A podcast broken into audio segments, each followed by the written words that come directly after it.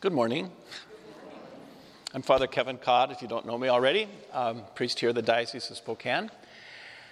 One of the things that's uh, notable about all of our lives is that whether we like it or not, we all have families. We grew up in families. We have moms and dads. Sometimes the families were great and happy, and you know uh, everything was great and wonderful. And sometimes the families were much more difficult, and there were troubles and problems.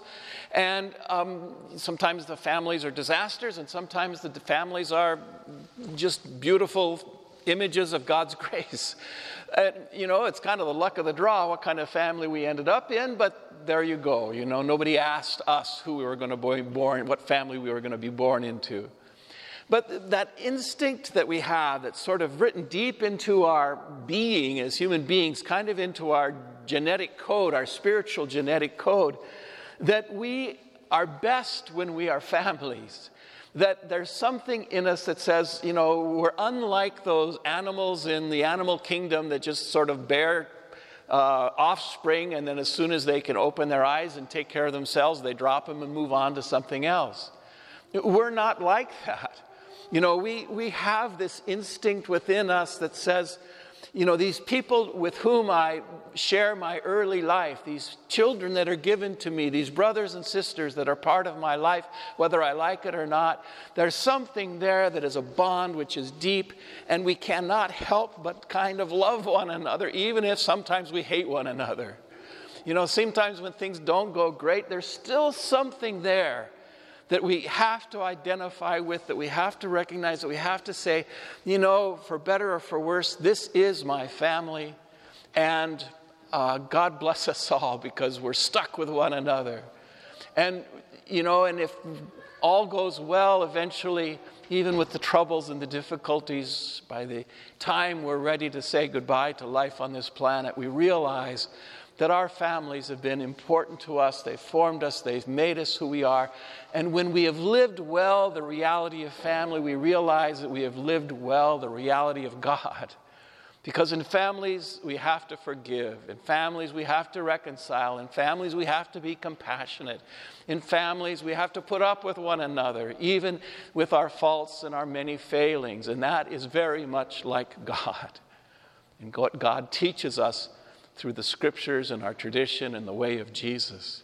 So, one of the great things about being a human being is the joy and the sorrow, the pain, the glory, the grace of being family. Now, where did this come from? Where does this instinct come from? Why are we different from those animals that just drop off their children once their eyes are open and they can fend for themselves? Well, it's possible it's possible that today's feast sort of gives us some kind of an answer to that question. You know, why are we different from those other creatures on the face of this earth? Why is family essential to us? Why is family our best way of being human beings? You know, where did we get this instinct? And even when it doesn't go all that well, family is still essential to us. It's part of our nature, it's part of our being. We cannot escape our sisters and our brothers, our mothers and our fathers, and sometimes even our cousins, our aunts and our uncles.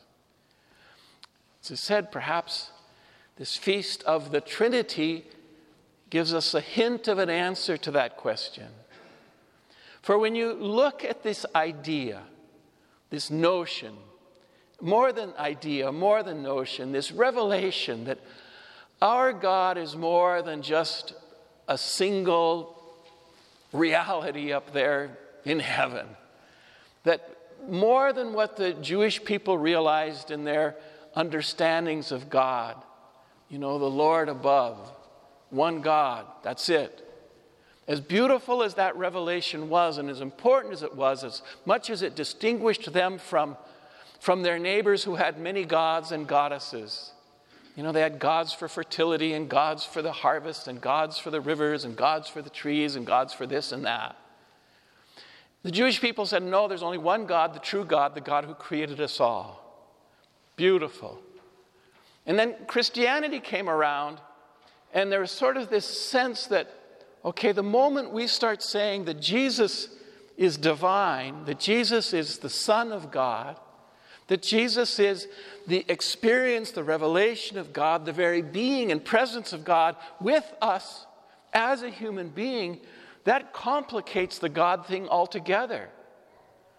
If God is one creator, Son, Jesus, and then you throw in on top of that even more this experience that the early church had, the first disciples of Jesus, that Jesus speaks about in today's gospel from John, of the Holy Spirit, of this spirit of life and creativity and joy and grace that blows across the face of the earth, sometimes experienced as fire and sometimes experienced as wind and sometimes experienced just as a still small voice inside our hearts.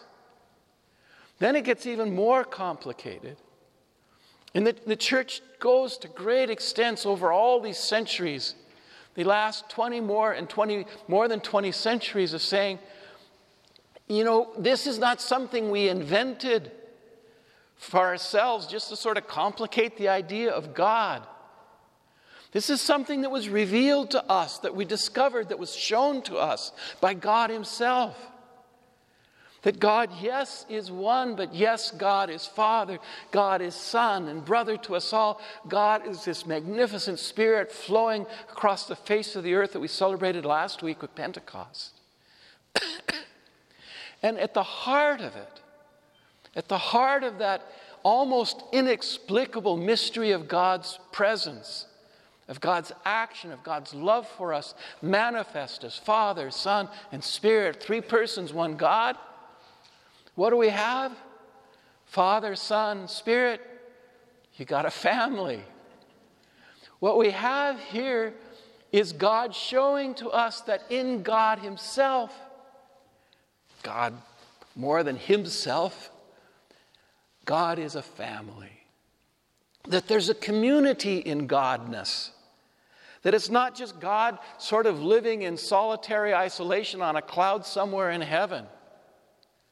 That God, in his own nature, in his own genetic being, in his own very, the very core and essence of who God is, is a God of relationships, a God of communion, a God of love, a God of fraternity, a God of paternity, a God of spirit that is great and wondrous and active and alive. God is a family. Isn't that something? When you, when you look at the Trinity that way, then you don't need all those complicated diagrams that we used to get in our Baltimore catechisms when we were little kids, you know, with the, the triangle and the circles going this way and that way and up and down and saying the Father this and the Son that and the Holy Spirit over here. And it, it's family. You can't diagram family. It's there, it's love. It's pouring out one to the other. It's perfect self giving. it's perfect self giving. It's perfect self giving. And that self giving doesn't just remain within the circle of the Trinity, it's a pouring out through the Spirit, through Jesus, through the creative work of the Father when He created this world of ours and created each one of us. It's love that goes forth from God into the very being of us. Where did we get our instinct for family? We got it from the family that is our God. We call today the Trinity. This gift of family that God has given to us, that God has placed deep within us, that God has made essential to our nature, finds its perhaps its highest expression in our families when they go well and when there's forgiveness and mercy, but not just in our nuclear families, also in the family of our, of our, of our community, the family of our world, the family of our church. What's the highest sacrament of our communion with one another? It is gathering around the table of the Lord, the table of our church family, to tell the story through the scriptures of our salvation and to break the bread and be nourished by the cup of life together in communion with one another as a family. As a family gathered here this morning, as a family with the church across the face of the, this earth, as a family with all those who have gone before us, saints and sinners, all of them, the family of the saints in heaven, the family of the Trinity itself. In the Eucharist, we give thanks and we remember God's presence in our midst in the many ways God has touched us. By creating us in the very first place, by accompanying us as one of us in our pains and our sorrows and even in our death, and promising us life without end. And by continuing to renew us and restore us and refresh us with His wonderful Spirit. That is precisely what we experience each time we gather around this table of the family of the Lord, the family of the church, to pray, to sing, to give thanks, to remember, to break the bread, to share the cup, and to relish the wonderful reality that we are family. Glory be to the Father, to the Son, and to the Holy Spirit.